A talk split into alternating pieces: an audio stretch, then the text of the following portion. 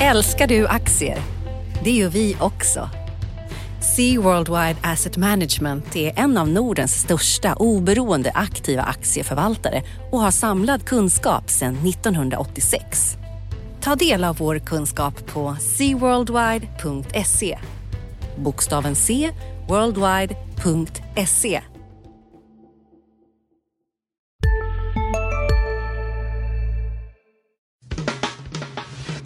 Analyspodden från Dagens Industri. Hej och välkommen till Dagens Industris analyspodd. Det är fredag den 8 juli. Det är varmt ute i Stockholm. Eh, här inne i studion är det svalt och skönt. Jag heter Viktor Munkhammar. Mitt emot mig har jag Love Strandberg som är nyhetschef här på DI och vi ska podda med er idag.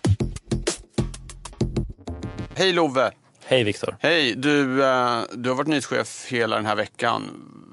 Eh, Ännu en småstökig vecka, eller vad? Berätta, berätta lite om börsen, vi säger så. Ja, ja, det har varit väldigt stökigt. Vi hade ju efter Brexit-dagen där förra måndagen så har vi haft återhämtning i fyra dagar förra veckan och sen inledde den här veckan med tre raka dagar av röda siffror. Så att det har verkligen varit varannan, varannan dag. Sen hade vi lite uppgång så får vi se vad det slutar på idag. Men det rörde sig kring nollan va, när vi gick in hit. Ja, upp 02 eller något sånt där tror jag. Ja, det, var, det är väl den lugnaste dagen på ett par veckor, ja hittills. Absolut, det har varit stora rörelser. Ja. Och, ja, det är svårt att veta. Sen, sen kan man ju se, i och med att det har varit en Brexit och att det, det är ju en stor grej så, så är det ju inte jätte... Det skulle ju kunnat varit mer kaos och kris. Ja, ja, men det är väl någonting man kan ta fasta på som är lite positivt, har jag tänkt på i alla fall. Att, eh, även om det har varit de här väldiga svingarna, och eh, verkligen inte bara på börsen utan på massa andra marknader, vi ska väl återkomma lite till det, så har man ju ändå inte sett några så här eh, riktiga tecken på stress i systemet. Som om man, om man skulle jämföra med finanskrisen och där när olika spreadar bara drog iväg tok mycket och vissa marknader klappade ihop. Och, alltså det, det har varit nedgångar och en del uppgångar men ingen sådär, inget stök på det sättet, eller hur? Inget system. Nej, det, hittills har vi inte sett eh, något sånt utan att det har varit mycket fokus på att Brexit kommer ta sån himla lång tid att lösa och att det, att det kommer något vi kommer få leva med liksom i bakgrunden eller i, En i fokus väldigt länge. Ja, en osäkerhetsfaktor som kommer ligga där. Men vi har inte sett Och mal- någon sån stor Ja, det, smäll en- än. det enda, enda, enda undantaget möjligtvis från det där är väl de här brittiska fastighetsfonderna som ju har stängt för uttag. Och där är logiken den att man räknar med att framförallt marknaden för kommersiella fastigheter i Storbritannien kommer försämras ordentligt efter Brexit. Och då vill en massa sparare ut ur de här fastighetsfonderna. Och fastigheter är inte den mest likvida av tillgångar. Det är inget man säljer över natten Eh, direkt. Och, då Eh, de helt enkelt stopp. Nej, ni får inte sälja era andelar. Och en del har väl skrivit ner ganska ordentligt också. Någon Aberdeen tror jag med 17 procent bara på ett bräde skrev ner fondens värde och sådär. Så det, men det är det enda jag har eh, tänkt på som är lite att det är liksom fryst. Absolut, apropå det så såg jag någon blänkare om att det är ju, de äger ju även svenska fastighetsbolag till viss del. Så att det fanns ju, såg någon analys från någon bank som sa att det är ju viktigt att kolla där hur utflödena blir från de här, Ja. eh, även svenska fastighetsbolagen Okej, som de här fonderna Så de är äger. inte bara inriktade på, eh, en del har också innehav utomlands då helt enkelt? Eh, precis. Ja, ja, okej. Ja, ja, intressant. Eh, apropå det, eventuella följder för det såg jag någon fond, mera så att säga vanlig fond som inte var exklusiv fastighetsfond som hade en av de här fastighetsfonderna som sitt största innehav. Och det är ju en möjlighet så här, om det här förvärras, att det då börjar spridas in i eh, andra delar. Så det ska man väl kanske hålla ögonen, ögonen eh, lite på.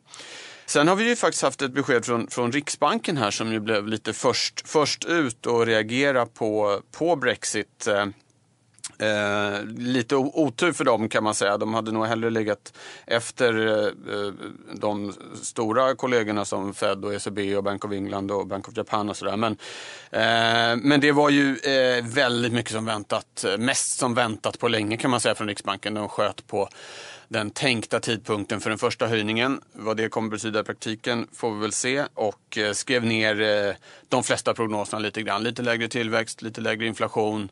En sak som förvånade mig kanske lite grann att de räknar med att eh, den här kronans försvagning som vi har sett här nu efter Brexit, det är ju ett typiskt mönster att en, en liten valuta som kronan försvagas när det blir stökigt. De tror att det kommer hålla i sig, eller att det kommer ta ett år innan kronan är tillbaka på den bana de har föreställt sig. Och det, det ja, så att, lite svagare krona då under ganska, eh, ganska lång tid. Eh, men sen får vi väl se, det, det är det också de säger i Riksbanken, att framför allt är det här att det har skapat en mycket osäkrare situation och hur vi kommer att agera på det här eh, får vi, får vi återkomma till ungefär. Då beror väl väldigt mycket tror jag på vad framförallt ECB gör. Eh, för det har de ju sagt länge att vi kan inte avvika allt för mycket från omvärlden och i praktiken menar de ganska mycket ECB med det. Så det, det, får vi se. Det kommer, det kommer under andra halvan av juli här kommer de på ett pärlband, alla mm. de, de, stora. Så att, eh. Som du skrev, i, i händerna på världen. I händerna, ja var, var det så rubriken blev på den där? Ja, i händerna på omvärlden, just ja. det. Just det. Bra. Är det något, är det något bolagsspecifikt eh, som har hänt? Då? Nu har vi pratat lite om börsen i, i, stort. Är det någon speciell bransch eller något bolag där det har eh, något som du tycker är värt att ta upp? Ja, vi hade om man ska eh, klappa sig lite själv på axeln så hade vi ett bra avslöjande i, i Almedalen nu i måndags. Det har ju varit mycket fokus här både hos oss och på många andra tidningar just på på politik den här veckan. Men vi hade en där att eh, regeringen eh, planerar att kraftigt begränsa då eh, vinst, vinstmöjligheterna i välfärdsbolagen. Och det blev ju en väldig snackis här hela veckan och det satte ju verkligen spår också i, i aktiekurserna på de, de både sjukhusbolagen, man säger, vårdbolagen och, och eh, Academedia, eh, uh. skolbolaget som är, som är noterat. Och de aktierna gick ner rätt mycket och är ner Academedia är ner 5-6 eh, procent den här veckan och flera andra är ner 3-4 procent. Ja. Betydligt sämre än börsen. Och de här ja. bolagen har ju varit favoriter hos, hos eh, analytiker så jag gick, gick igenom rätt lite snabbt innan och eh, Academedia har inte fått någon rekommendation än för det är så relativt nytt på börsen. Men alla de här vårdbolagen har, det finns inte en enda negativ rekommendation på dem utan där är folk positiva marknaden. Så att, och den här politiska risken är ju oerhört svår att bedöma ja. hur den ska vara. Ja. Så de, de har, handlas ju med stor politisk rabatt. Men ja. frågan är, är det för lite, är det för mycket? Vad, vad, ska man vänta sig? För det är ju stökigt när man inte har någon som helst aning om vad, vad de tänker. Ja, ja det där, och det är fler på väg in. Jag pratade med en, en uh, bankir på Carnegie som ju är en sån där investmentbank som sysslar med att sätta bolag på börsen och som uh, sa lite resonerat, uh, jaha, nu har ni sabbat hösten här när ja, det där av, av, avslöjandet kom. Eh, för det är ju ett antal sådana här som är på väg att noteras. Team Olivia, något som heter Ambea va? Och Exakt. Så det är en fyra, fem som... Även skolsidan, ja, engelska skolan. Som var tänkt att, att komma in. Ja, Okej, okay. så då får vi se hur det blir med med den saken. Okej, okay, jag har något, något annat börsspecifikt eller nyhetsspecifikt som du tycker att du eh, vill ta upp från din horisont? Ja, men det har, vi, har varit fokus på alla håll i tidningen. Den här veckan är ju banker, både svenska banker och italienska banker som du har skrivit ja. om och tyska banker och europeiska banker. Det har ju ja, banker har ju tagit mest stryk ja, efter Brexit, det kan man ju lugnt säga. Ja. Ja, men där, svenska bankerna är ner, eh, Nordea är ner över 25 procent i år. Så det har ju verkligen varit stökigt i de här. Och där är det väl också väldigt oklart vad, vad folk ser. För nu är ju direktavkastningarna i alla de här bankerna uppe på jättehöga nivåer. Så det är någon som antingen är det marknaden eller de förväntningarna som är fel. För det här är ju, det är ju superbra eh, om man jämför med, med eh, kontot eller annan typ av investeringar. Om man jämför med det mesta. Ja. Ja. ja det, det, var ju för övrigt någonting som Martin Flodén sa, alltså en av de vice riksbankscheferna efter Riksbankens räntebesked, att banksystemet i södra Europa oroar honom mer än Brexit. Eh, och det är ju som du sa då, nu har det varit väldigt mycket fokus på italienska banker, den här Banca Pasci dei Siena, eh, världens äldsta bank. Eh, tack så Som ju är väldigt eh, pressad eh, och är väl ner en 70 80 procent sen årsskiftet tror jag och 40 procent sen efter Brexit eh, och flera andra italienska banker. Även Deutsche Bank. Eh, är som är en som... extremt systemviktig bank ja, i Tyskland. Ja, precis. Eh, så så det, det tycker han. Nu släpper vi en ny podd. Expressen Dock. Einar han, han går in i fel gård, förstår du? Och sen där, en annan skytt jag tror kommer emot honom och, och fortsätter skjuta. Lyssna på premiäravsnittet. Mordet på Einar, det sista vittnet. Med mig, krimreporter Nina Svanberg. Hon började skrika på mig. Backa hon började säga. Så vad, vad hände? Så hon bara, han är död. Så jag bara, vad säger du för något? Så hon började skrika, han är död. Så jag sköt honom nu 21 meter. Lyssna i appen eller där poddar finns. Sista dagarna nu på vårens stora season sale. Passa på att göra sommarfint hemma, både inne och ute. Och fynda till fantastiska priser. Måndagen den 6 maj avslutar vi med Kvällsöppet i 21. Välkommen till Mio. Är, är värre än Brexit. Så det, det skulle väl jag gissa är någonting som kommer återkomma här under, under sommaren. För det finns ju ingen riktig lösning på det här. De har ju massa dåliga lån i, i Italien. I, Spanien städar de ju upp lite grann men det finns fortfarande samma problem. Portugal också. Grekland ska vi inte prata om. Eh, men men de Itali Italien är ju en stor ekonomi och där är det ju EU-regler e som säger att man får inte ge statsstöd.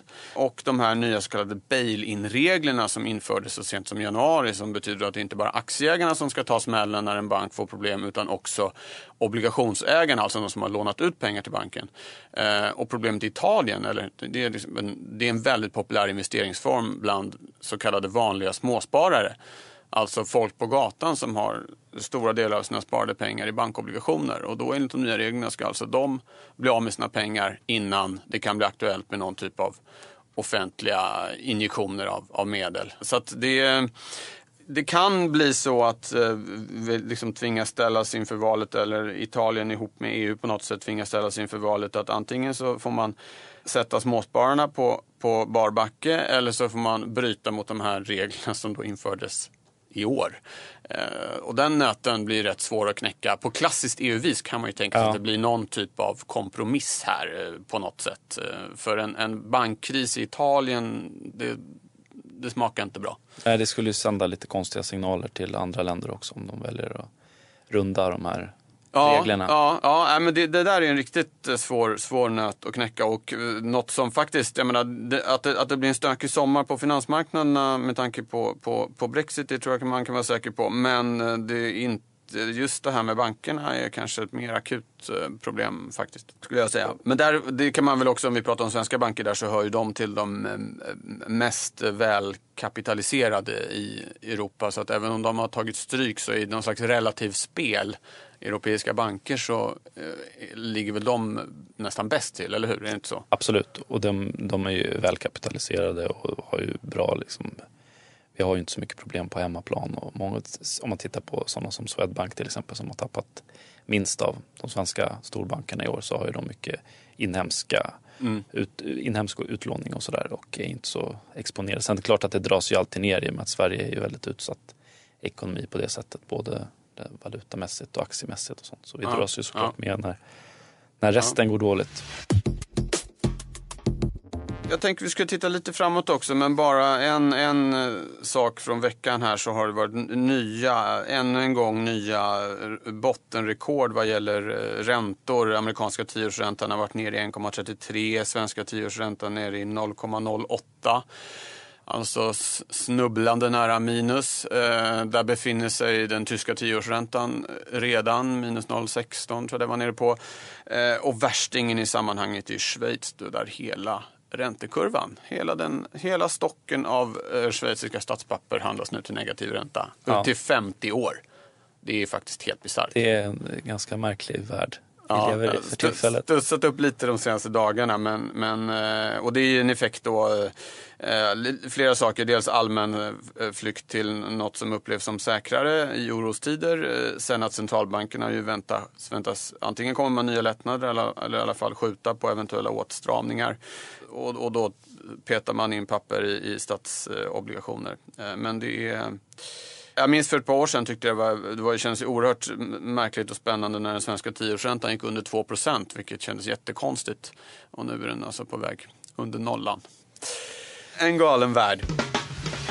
Om vi tittar framåt lite då. Vad, är det något, vad händer nästa vecka på börsen? Börjar det trilla in lite rapporter eller? Ja, det gör det ju. Det har ju kommit lite smått här idag. Lite fastighetsbolag och sånt. Det fortsätter ju nästa vecka också när, i och med att det är Båstad. De brukar ju passa på och rapportera från Båstad, de här fastighetsbolagen, mycket seminarier och sånt.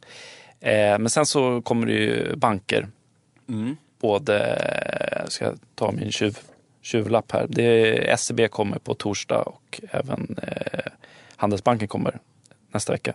Så det blir väldigt intressant att se vad, vad de kan prestera så här. Vad är, vad är, är, är det hur de hanterar det här läget med minusränta som är mest intressant? Hur det slår på räntenettot eller vad är det man eh, vill hålla koll på? Ja, det tror jag väl en stor del till att det har gått så dåligt den senaste tiden också. Att nu, nu är det ju, kommer det bli ännu längre tider med låga räntor. Så det Ja. blir ju svårare för dem att tjäna pengar. Och de har ju redan sagt under lång tid det där med att de lånar ut pengar utan att ta betalt. Som de, de, de ger ju bort pengar till kunderna på det sättet egentligen. i Undrar de- hur många av kunderna som upplever det så? Att Ja, det, är nog väldigt, det, det är nog väldigt få. Ja, Ja, men det är väl rätt kanske då i och med att eh, jag tror att det är en väldigt pedagogiskt svår grej att ta betalt för att ha pengar. Ja, på- in- ja det, är väl en del, får det är väl en del stora, alltså företag eh, De får ju betala, får men betala. av privatpersoner så, Ja, så ja, ja. är det ju väldigt svårt. Så det blir ju kul att se. De tjänar ju fortfarande väldigt mycket pengar, bankerna, trots det. Så även om det finns hur, hur mycket utmaningar som helst som folk pratar om väldigt ofta med tekniken och nya eh, konkurrenter och den typen av grejer så, så det är ju fortfarande ett väldigt starkt liksom, Ett välskyddat oligopol Ja, det- det- med det jättehöga inträdesbarriärer. Ja. En dröm, drömvärld. Det är ju det. Ja, Och de tjänar ju pengar fortfarande. Så väldigt mycket pengar. Marginalerna på bolån har ju ökat. Men det, det, det är ju ett problem för Riksbanken. Det är, om, om man ska vara lite teknisk, det som kallas för transmissionsmekanismen. Det vill säga hur penningpolitiken slår igenom i den reala ekonomin i de räntor som företag och hushåll möter.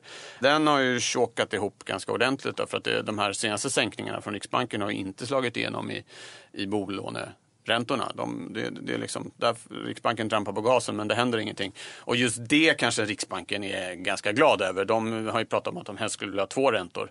En ränta liksom till hushåll som de gärna skulle vilja vara lite högre och en annan ränta till ett företag och andra som då tänkt att de ska låna pengar och investera i saker. Men, men, men så där, eh, den marginalen har i alla fall stigit för, för bankerna. Från min sida bordet och min horisont, makrosidan, så är det ju eh, eh, väldigt spännande här på fredag eftermiddagen. Det kan hända att det här redan har hänt när, när du lyssnar på detta. 14.30 på fredag eftermiddagen kommer det eh, jobbsiffror från, från USA. Eh, och de är det många som kikar på. Kanske inte i första hand för att eh, det skulle kunna innebära att Fed skulle höja i juli. För det skeppet har nog seglat eh, med Brexit. Men, men eh, som temperaturmätare på USA-konjunkturen. Vi kommer ju, det har ju varit två månader med riktigt svaga jobbsiffror. Och det är en sån där eh, catch-all-indikator eh, kan man säga för tillståndet i USA-ekonomin. Och en eh, USA-konjunktur som vänder neråt är väl inte riktigt någonting man skulle önska i det här läget. Så det blir... Det vore trist. Det, ja, det, det är inte, inte vad världen behöver. Så det, det blir spännande. Men det kan som sagt hända att detta är ett faktum när du lyssnar på det här. Ibland blir det lite tokigt. Eh, Men då får man läsa om alltihopa på di.se och i Dagens Industri. Något mer du vill säga innan vi rundar av? Nej, jag tänkte bara om man inte bara ska fokusera på banker så resten av rapporterna, vi hade ju en stor genomgång inför rapportfloden idag och vår aktieexpert Micke Wilenius, han tror att det, det, man får räkna med att det kommer vara ganska ljumna rapporter även det här kvartalet om man tittar med dålig organisk tillväxt och valuta mot vind och det här prispress press och den typen av grejer kommer nog det, kommer, Det känner jag igen lite det grann. känner du igen. Ja, det har ju varit så ett tag nu och det är Ja. inget förmodligen som kommer trist ändra, ändras det här andra Ja. kvartalet. Jaha. Okej, på den lite dystra bogen så kanske vi stänger butiken eh, för idag. Tack ska du ha Love. Eh, tack ska du ha som har lyssnat. Ha en skön helg. Nästa vecka väntar med största sannolikhet ännu, eh, eh ännu mera stök på finansmarknaderna. Det är det enda man vågar säga med säkerhet dessa dagar. Hej så länge! Analyspodden från Dagens Industri. Podden redigerades av Umami Produktion. Ansvarig utgivare Lotta Edling.